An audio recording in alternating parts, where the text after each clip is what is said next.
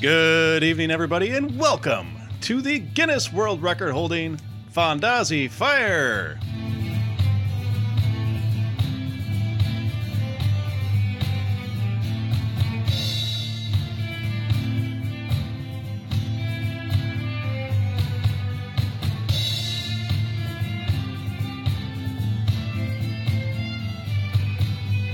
That's right, everybody. This is the Fondazzi Podcast, and this is a show where we ask the question, what do you want?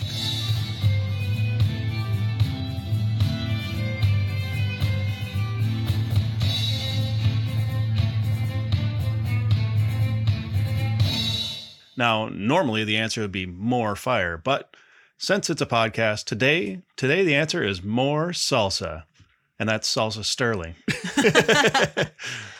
I am your host, Adam the Rombaro Soko, and with me as always is my lovely and beautiful host, Katie Mighty Mouse Matryoshka. Hello. And as Adam said, yes, we have Salsa Sterling joining Salsa Sterling, I can't talk today, joining us, also known as Casimir.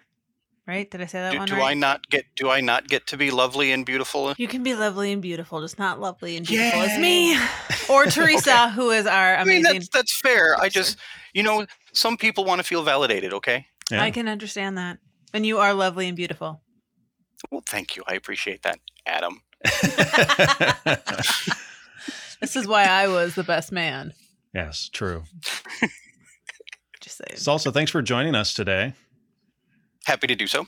So your character currently at the Minnesota Renaissance Festival is Casimir the Hungry, correct? That is correct. You have done your research. Yes. And how long have you been doing Casimir now?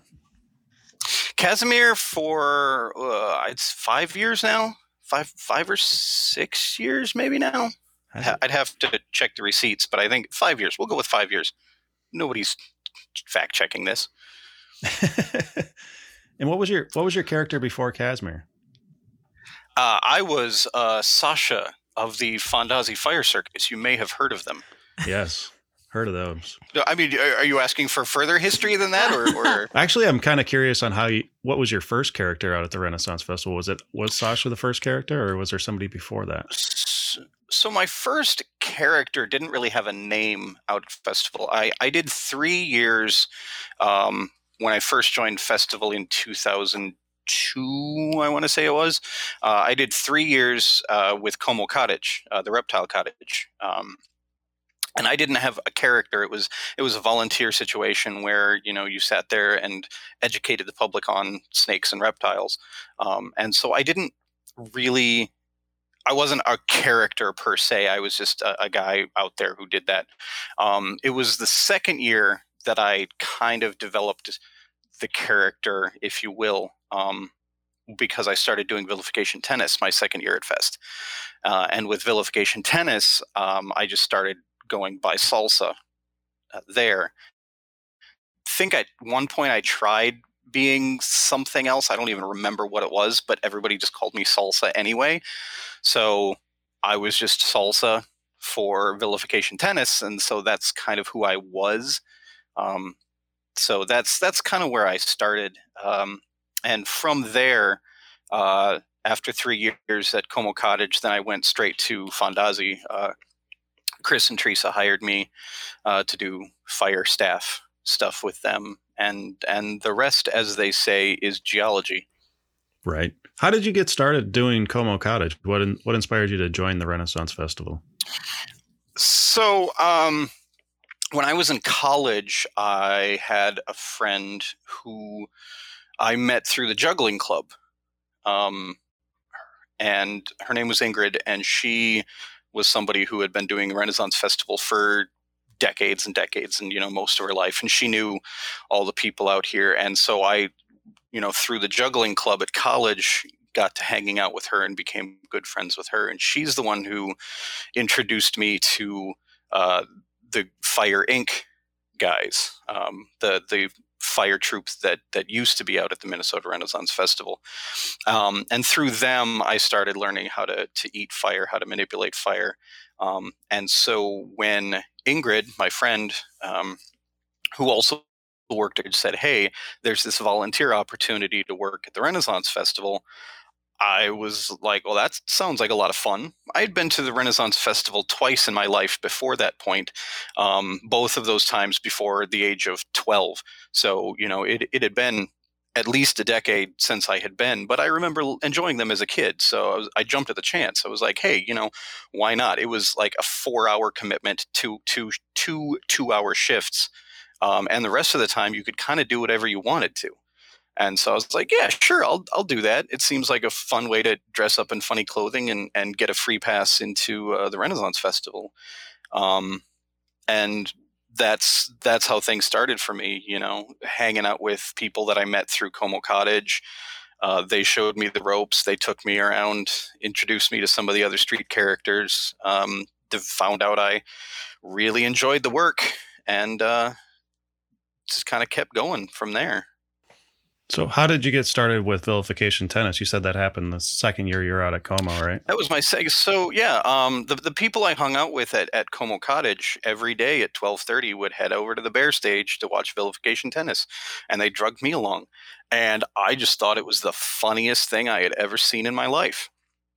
And um, a, it really began as me and one other person from Como Cottage being – the Como Cottage team, um, because a lot of people with Como Cottage had written jokes that would have been good for the show, but weren't really performers. You know, they, they were, they were people who enjoyed educating the audience about reptiles, but weren't really that, that festival stage performer type. Um, and so, uh, it was me and one other person who said, what the heck? We'll, We'll get up there and we'll do it. We'll we'll take all of the jokes from Como Cottage and we'll be the two people that represent Como Cottage saying Como Cottage's jokes, you know. And so we we got a whole bunch of jokes from a whole bunch of people with Como Cottage, and some of them were great and some of them were not so great. Um, and we got up there and we had maybe ten jokes each that first year. Uh, and this is way back in the era um, when – joining the cast of Vilification Tennis was as simple as getting on stage and doing it. And, and, you know, uh, Tim, the director of that show, would, would put you on stage and s- kind of see how you did. It was a baptism by fire. If you had the chops, then you were invited back. And if you didn't have the chops, you weren't invited back. And we barely squeaked by on the skin of our teeth, I think, that first time. Um, because I, I had been given advice that you want to kind of start start low and ramp up, and and that first round, you know, you you you get maybe five jokes in before it's done, because there's four people on stage each telling jokes, you know, and and so you get maybe five jokes in, and I talked to Tim afterwards, and he was like, uh, "Your material's not the best." And I was like, "I have better material, but I was told to start with the." the low end stuff." And he was like, jump to the, jump to the better stuff. You don't have time for the low end stuff. So that gave me one more shot. And I, I went with the better material that time and made it. Um, and then I was with Vilification Tennis for fifteen years before I retired. Wow. That's a long run. It's a very long run. Yeah. So introduce our audience to Casimir the Hungry. Well, how would, how would you describe Casimir? Well, uh, do you want do you want my backstory or do you want my show? I'm not even sure if I know Casimir's backstory. Let's go with the backstory. I've well, never heard that either. All right, so Casimir is a Russian. Uh, he's he's from the uh, the he, he's a, a Muscovite Russian, um, as opposed to, you know, some of the other, because because Russia at this period in time is not as cohesive as it is now. There's it's slightly more, you know, fractured, um, much like many areas of the world are at this point. Um, kind of like, kind of like Italy was a bunch of city states, you know, Russia was also kind of a bit more broken up and scattered into their own personal areas. So, um, Casimir is a Muscovite, um, but he has done extensive traveling throughout the world and, uh, therefore has developed many useful and interesting skills, uh, in his travels. Um, so he's a bit more worldly than your, than your average doubt. Um, but, Uh, that's kind of why I have the abilities that I have. But in in function, what Casimir is is a sideshow performer. Um, Casimir's show is all about doing the stupid things that mama tells you not to do because it's really, really dumb. Um, I swallow swords. I lay on a bed of nails.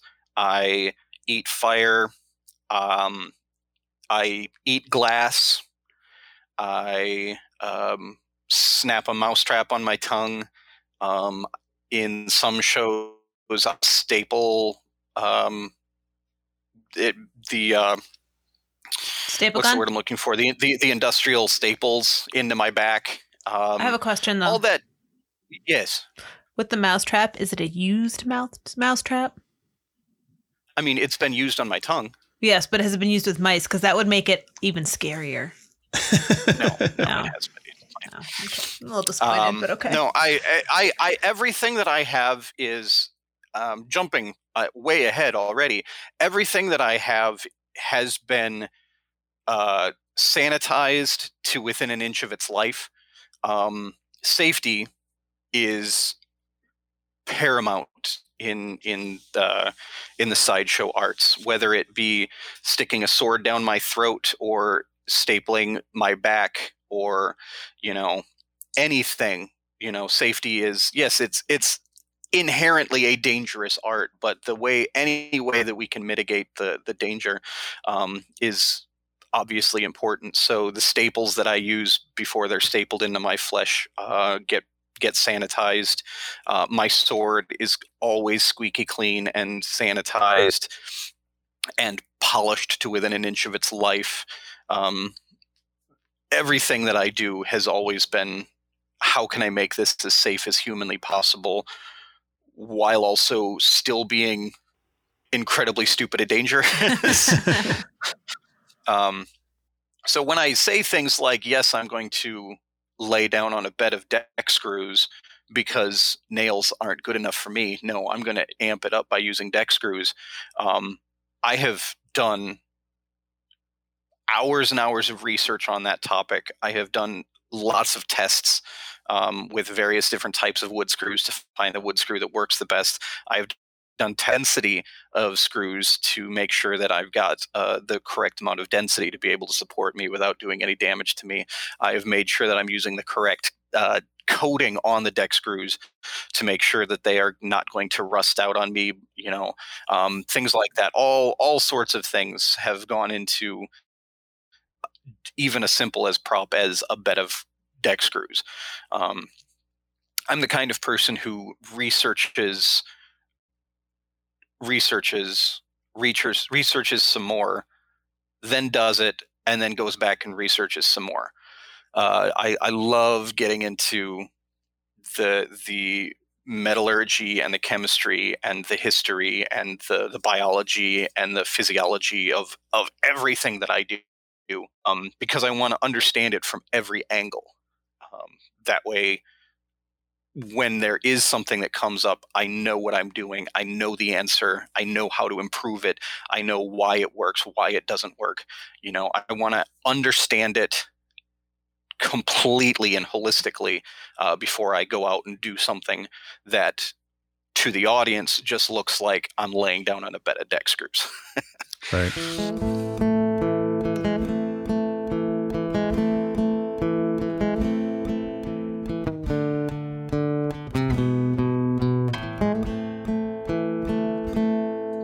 I like how you bring a little bit of that science into your show. I'm always fascinated every time you describe what happens when you eat a sword. Me too. Like what's going on. Mm-hmm.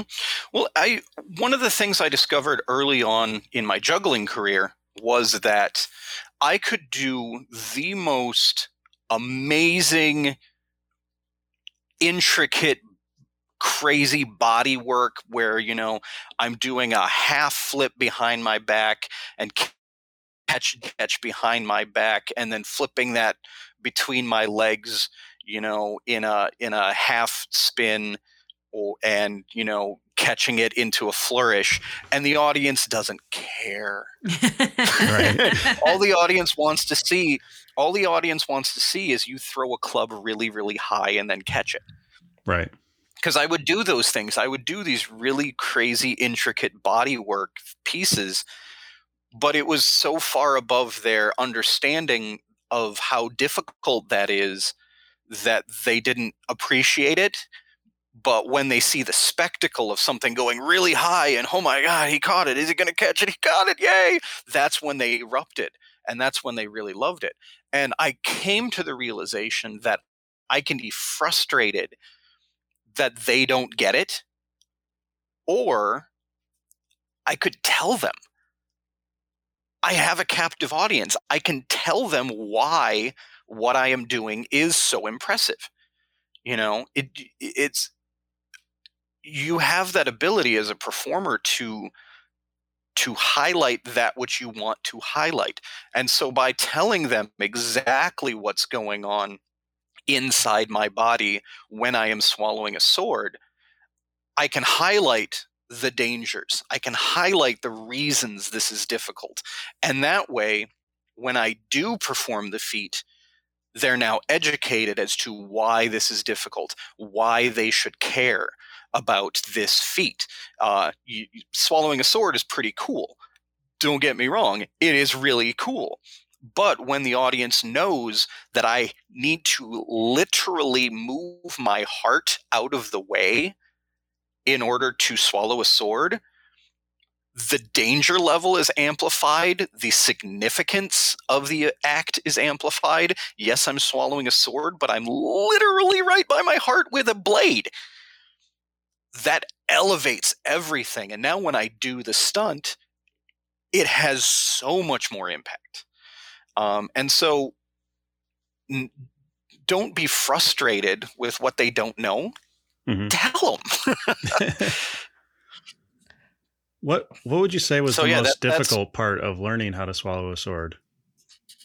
Uh, swallowing the sword. I would um, say it might be like eating fire. The most difficult part is just eating the fire. Like when you first learn, it's just doing that first step. Absolutely. A lot of it is just getting over that that uh, that psychological barrier of, holy cow, I'm doing this thing, um, because your body rejects that. Your body has subconscious, you know, things going on in there actively rejecting that from happening. You know, it's it's anybody who's ever put contact lenses in their eyes knows that feeling. The first time they try to touch their eyeball, their eyelids are going, no, no, no. You know, they're they're closing your eyes and you're you're flinching back, and it's it's it's not something you want to do. Your body is actively trying to re- reject, and so forcing your body to ignore its own self-interest is really difficult. Like Katie said, putting fire in your mouth the first time, your body is going, no, this no, this is dumb. Stop, stop. Um, and it's the same thing with, with sword swallowing. You know, there's there's years spent of uh, learning to control the gag reflex, which is actively trying to prevent you from dying. And, you know, there's three of them. There's one at the back of your throat, one at the base of your neck, and one at the top of your stomach. All of those are working in conjunction to try to keep you from dying. And telling your body to ignore that is hard. Um, by the time you get to the actual point of swallowing a sword, you have spent so many years suppressing that that it almost becomes moot at that point. You know, it's all of that leading up to it is forcing your body to ignore everything is the hard part.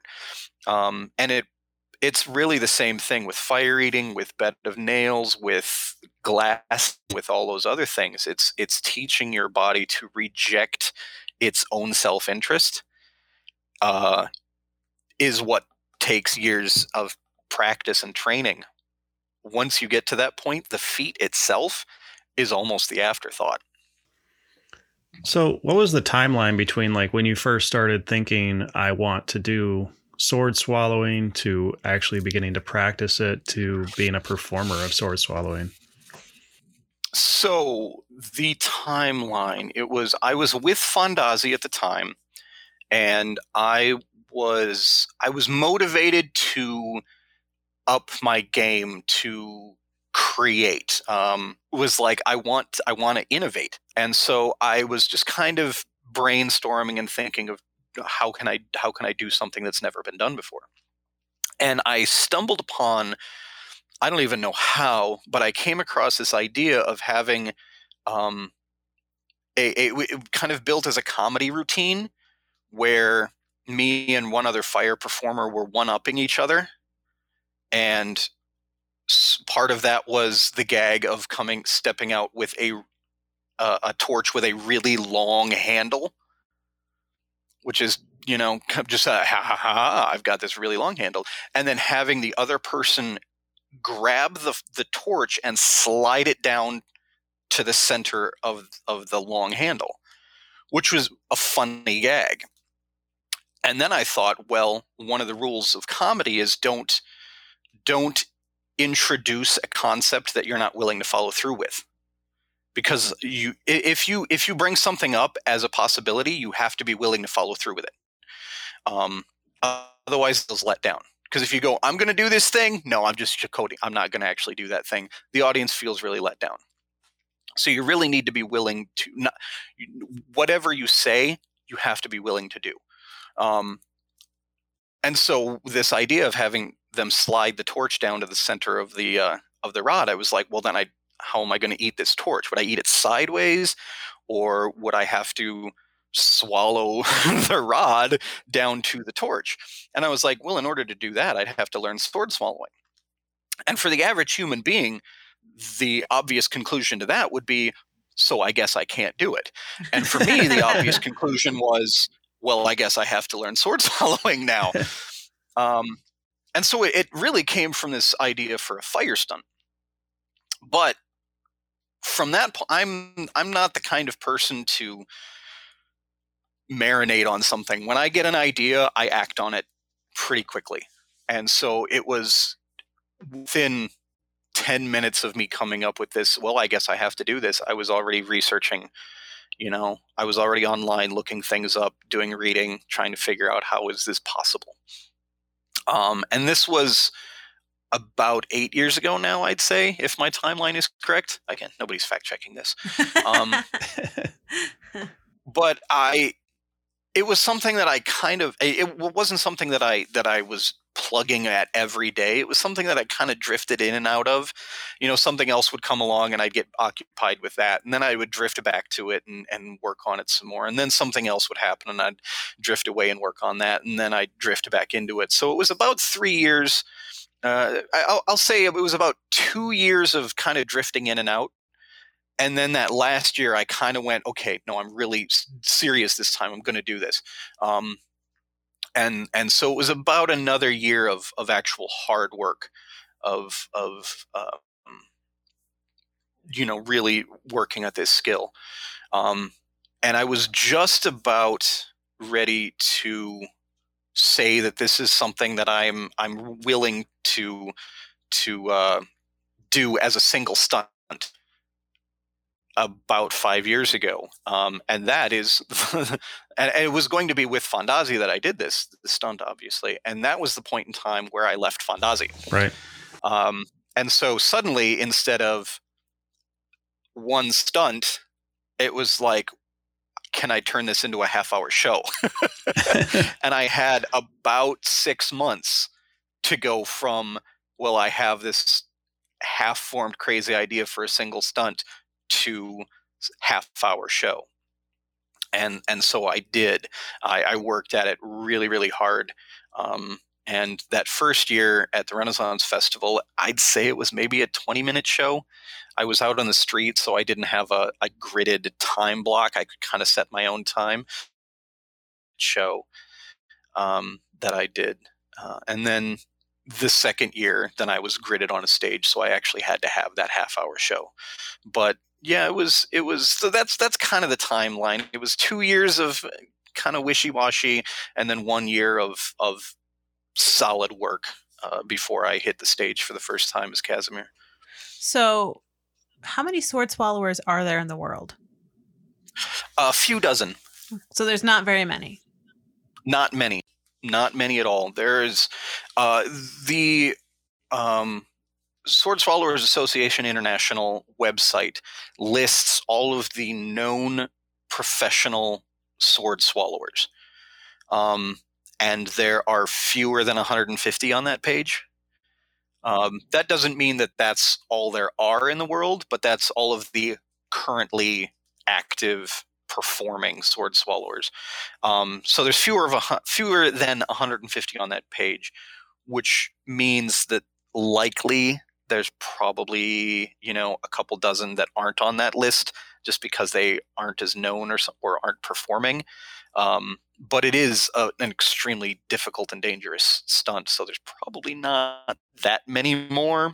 So it's really hard to nail down an exact number, which is why the official count is a few dozen. Um, but that is a global count. It's, it's not something that are a dime a dozen. That's for sure. Is this something you think that you might pass on to your children? If they want to. Um, performing anything that we do is something that if our kids, when they reach the age of maturity, want to learn, absolutely. Um, one of our kids has already decided that when they are old enough, they do not want to learn fire eating. And the other one is like, absolutely, I want to learn that. Um, if their personality says that that's something they want to do, by all means. Um, I don't know if I am ready to teach yet. I feel like you need a certain level of mastery and experience before you teach. Um, I think I'm getting close, but uh, if if it's if it's something I am not willing my own children to do, then why am I doing it myself? Right. You know, understand that. Um, did Lord you... knows I put my own mother through enough headache. Did you have any teachers or mentors, or do you now? Uh, yes, absolutely. Um, I have had many conversations with various uh, sword swallowers around the world. Um, I think the one that probably helped me the most was a guy out of New York uh, by the k- name of Keith Nelson. He's uh, the guy in charge of the Bindlestiff Family Circus out in New York. Um, I met him at a juggling festival here in the Twin Cities a few years, and he was a fountain of knowledge and super, super nice. Um, I throughout the weekend of that juggling festival, every couple hours would walk up to him and go, okay, a couple more questions. I promise these are my last ones. And, you know, just grill him on, on a few things. And he was super nice. And he always answered all of my questions and gave me fantastic advice and told me things I never even thought of. Um, and he was, he was great. Uh, I owe a lot to him. Um, but various others uh, throughout the world. There's a performer that used to be out of Chicago. She's now in Louisiana in, in uh, by the name of Gigi. Uh, she gave me some good pointers here and there on on uh, various various aspects of things. Uh, she was she gave me a lot of good advice on blockhead stuff, uh, more than sword swallowing, but still just a fantastic performer. Been doing it for years. She's she's toured with like Motley Crue and and things like that. So she, you know, she's she's been in the trenches for a long time. Uh, she gave me some great advice. So yes, it was it was definitely something. Sword swallowing is not something I would recommend homeschooling on. Um, you know, you can do a sense. lot of research, but but it's it is it is extremely dangerous. People do die. I'm not going to sugarcoat that at all. People do die, um, and you know, career-ending injuries do happen. Um, it was only in the last uh, a couple years where somebody who'd been doing it for for a long time perforated his his throat um, because he something went wrong and, and he perforated his throat and the sword tip went into his chest cavity. Yeah. Um, thankfully, thankfully he survived. He went to the hospital. Everything, but but yeah, his career is done. Um, another guy I know, um, Tom Selectomy, uh, he bruised his heart. Uh, doing he, he he was had a sword swallowed and something bumped the handle of his sword, and like I said, it's pushing your heart out of the way, and so it it slammed into his heart hard enough uh, that it bruised his heart, and it ended his sword swallowing career. Wow! Um, wow! because because he had to stop swallowing swords, obviously, while that healed, and the bruising meant he had to go on like various blood thinners and things like that. And if you're on blood thinners, perforations are bad. So yeah. So he had to he had to quit. So various things. It is it is an extremely dangerous stunt. Don't get me wrong, um, but because of that, make sure that you have a human being who is able to answer your questions and point you in the right direction, standing next to you. Um, don't don't try to go it yourself. I'm sorry. I'm just imagining your show right now, and like I can't. I love I love watching no. Katie watch your show. No. It's- It that. is so great. It is so wonderful. I really, I wish, that's one of the worst parts about doing what I do is all of my best stunts involve looking straight up. uh, whether I'm eating fire or swallowing a sword, I'm looking straight up. I can't see the audience. All I can do is hear the reaction. And there are so many times in my career where I've wanted to go, what do they look like right now? Because the sound is amazing. Yeah. Okay. Okay. Next time you're on stage, I'm going to either get Soleil, Craig, or somebody who's good with camera, because it's not me, um, to take pictures towards the audience from yeah. backstage. Actually, what, what I need is one of those mirrors above me. I can see what's okay, so we need Big to get we need to get the um the the people on the stilts. Yeah. The stilt, the stilt walkers, walkers to oh, stand the, over you. The high court yeah. stand over me with mirrors. Yeah. That sounds delightful. not, not dangerous at all for you.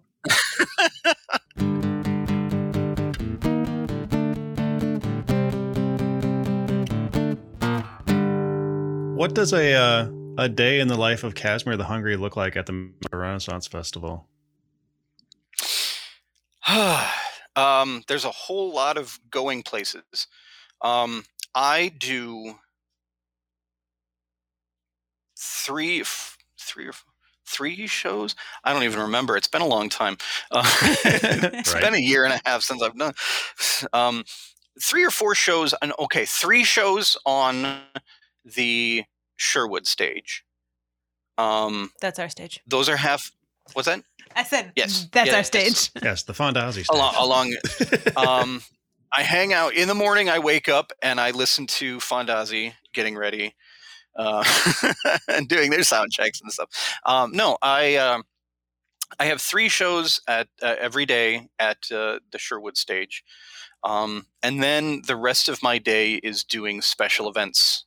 Uh, for uh, a lot of, you know, I, I will do uh, the Feast of Fantasy, um, the the the wine tasting, um, the Pig and Swig. Um, I'm forgetting something. The mead show. I've done the mead show in the past. Um, you do the body beer show at the end of the day too. Sometimes, sometimes uh, I, I don't do that one regularly, uh, but I will step in and do that um, as as a, a replacement for someone if somebody's not feeling well or something like that. I've I've done that show. So my day, I, I spend a lot of time going to various special events to do appearances, um, and then uh, I, I race back to my stage to do my show before racing away to do another special event. Um, So I don't get a lot of downtime in the day uh, between my shows because I'm usually either going to another area to do an appearance or coming back from the area to do the appearance. Uh, and that doesn't leave a lot of time for going to the bathroom and getting a glass of water. Um, right. Because you don't get thankfully, to I. Well, so you don't get to eat, ahead. do you, when you're because of your sword swallowing? No. So you, no. you don't eat all day either. I don't eat all day. And and that's, you know, a good time-saving device, to be fair, uh, not having to take the time out of the day to do that. But yes, it is it is absolutely true because um, when you're swallowing swords, you need an empty stomach uh, for a couple of reasons. One being that uh, when you have something in your stomach, uh, it's a lot harder to control your gag reflex, and you can control it for a less amount of time. Um, and so you need that empty stomach. And the other thing is, is if you do have anything in your stomach, when you withdraw the sword, you taste it. Ugh. Gross. And it's, yeah, it's an unpleasant thing. Um, so water. Water is what I have throughout the day. Um, to keep me hydrated. It does also water. The weight of the water will also pull your stomach down a little bit. So you get a little bit more length on the sword. Um, but uh, it wow. also, yeah, science, um, but it also, it, it also washes things down. You know, it will be like, uh, I've, I've done a lot of going back to the research. I've spent a lot of time researching how long various foods stay in your stomach. Um, just so I know exactly if I have eggs for breakfast, this is when I have to stop having eggs for breakfast so that that has left my stomach before my first show. Because if I don't do that, I taste them and that's not pleasant, you know? So, so I don't get to eat during the day just because I am doing shows constantly throughout the day. So my day is I have a really big breakfast before my cutoff time, which is a few hours before my first show. And then the rest of the day up until closing canon, I, I don't have any food. I just have water. Um, and that is brutal. That is tough. Uh, it is, it is, especially on a hot August day, you know, where there's, you're chewing on dust and the sun's beating down at you. Um, and you're, you're constantly on the go. You're burning calories all over the place. Cause you're, you're moving, you're, you're talking, you know, above a crowd, you're physically active. You're, you know, you know, you can't just sit there like a lump. You have to be physically active and, and energetic on a stage, which burns so much energy. Um, and so by the end of the day, I'm drained. I'm so, so drained by the end of the day.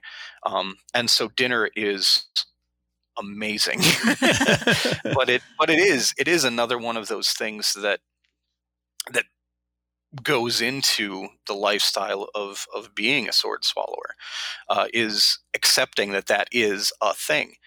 Um, coffee is a big no-no because caffeine dries out your, your throat, uh, and, and it, it stiffens your throat.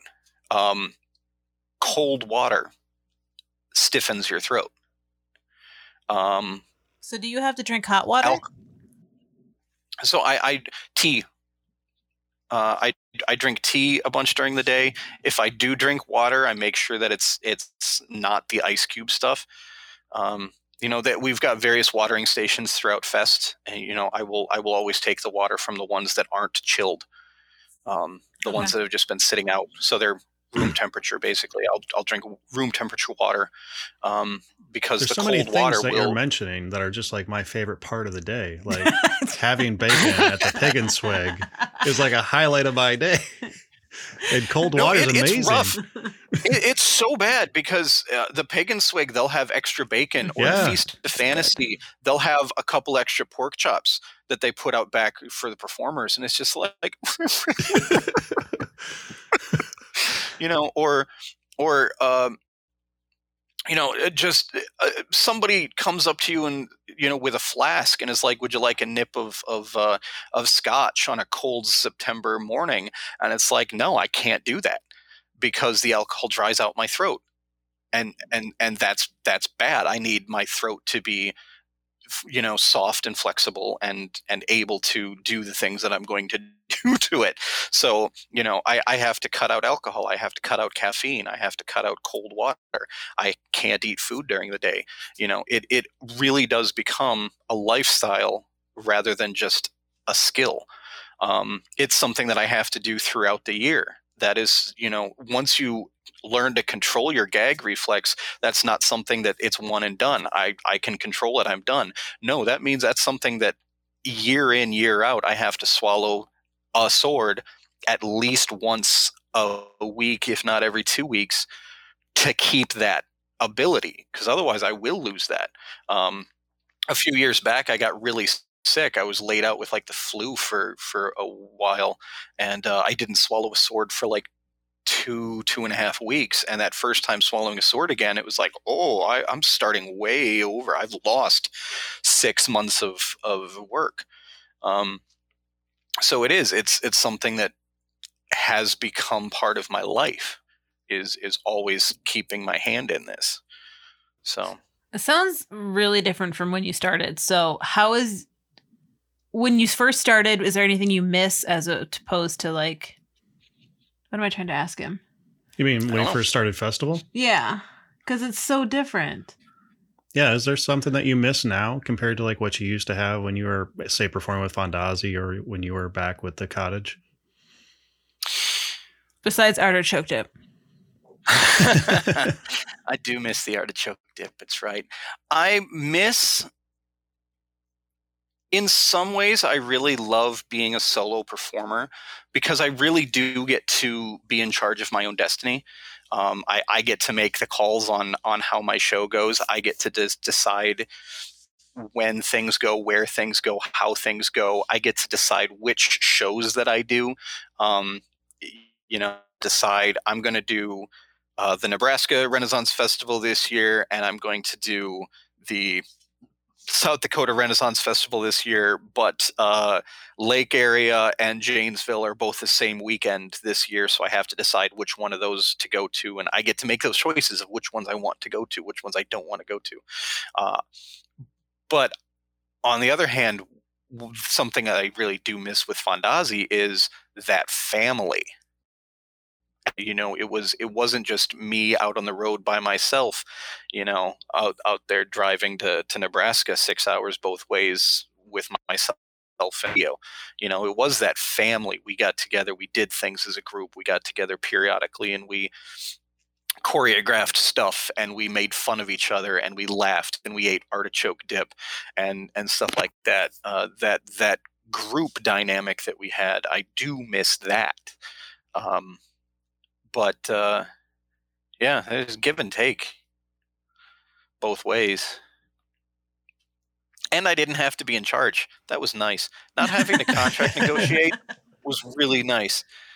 I had to I had to crash course my way through contract negotiations when I first started because I had no idea what I was doing.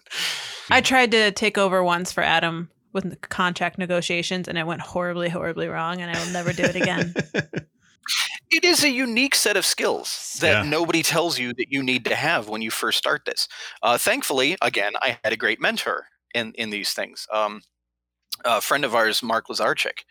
Um, you know, I've sat by the the campfire in, in the campground after hours, you know, having hours of chats with him. And one of the things that we talked about was how he's able to get away with some of the stuff that he gets away with, you know, and because because he's got a lot of things in his that a lot of people don't think about. You know, some people will come up to him and be like, you're supposed to be doing this right now. And he's like, nope, it's in my contract. And they'll be like, how is that even a thing that can be in your contract? um, but, you know, I, he and I have had conversations about it in the past, about how he is able to pull this sort of stuff off. And, and a secret, ask for it. Right.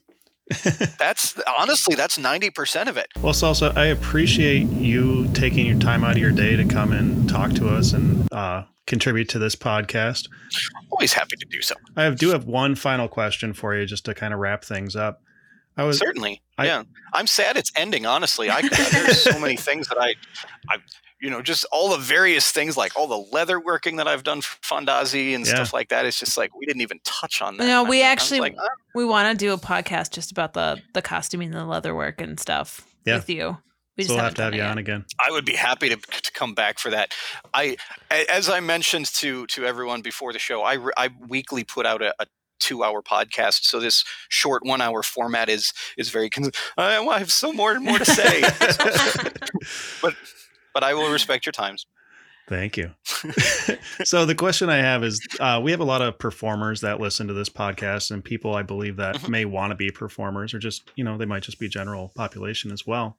But what is one thing that you would say to the performers that are listening to help them aspire to? Uh, not just be better by themselves, but also just be better for the performing community. Uh, one thing, um, I, I can think of seven. Um, one thing is, um, there's no way I'm going to put this into one, so I'll, I'll list a couple. Uh, number one, don't have an ego. Um, there is always somebody out there better than you, and there is always going to be somebody out there worse than you. So do not look at one person and go, I'm better than that, because there's somebody out there who can kick your butt. Um, and that person who is not better than you right now can someday be better than you if they put in the time and effort. Uh, if you lift them up instead of putting them down, then everybody gets better. Um, another thing that I would say is try new things. Um, there is my, my personal motto in life uh, is yet. It's one word, yet.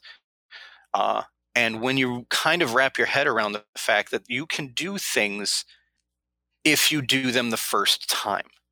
You know, everybody is born having never done anything in their life. Everybody is born having not walked yet. Everybody is born having not fallen in love yet.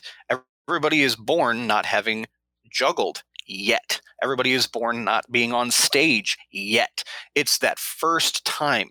You need to not think about the things that you cannot do, and you need to say, I cannot do them yet.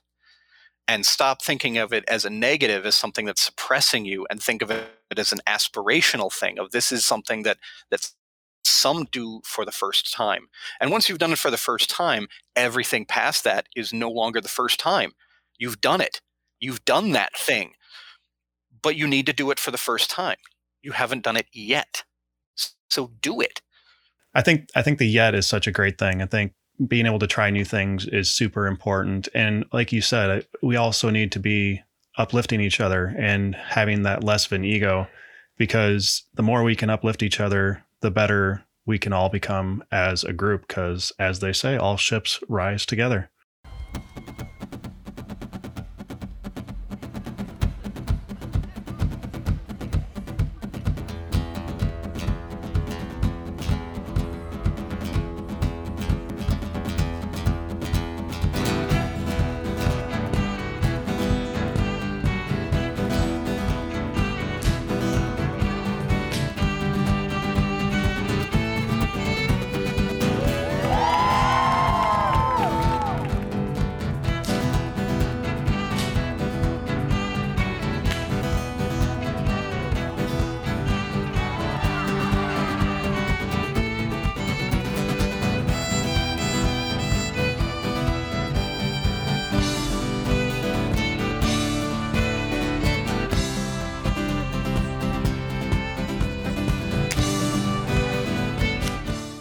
If you want to become a Patreon subscriber, pop on over to Patreon and look for Fondazzi Fire.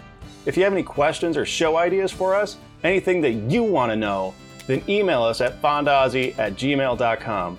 Make sure to subscribe to Fondazzi Fire Presents What Do You Want on your favorite podcast platform, and we'll see you next time.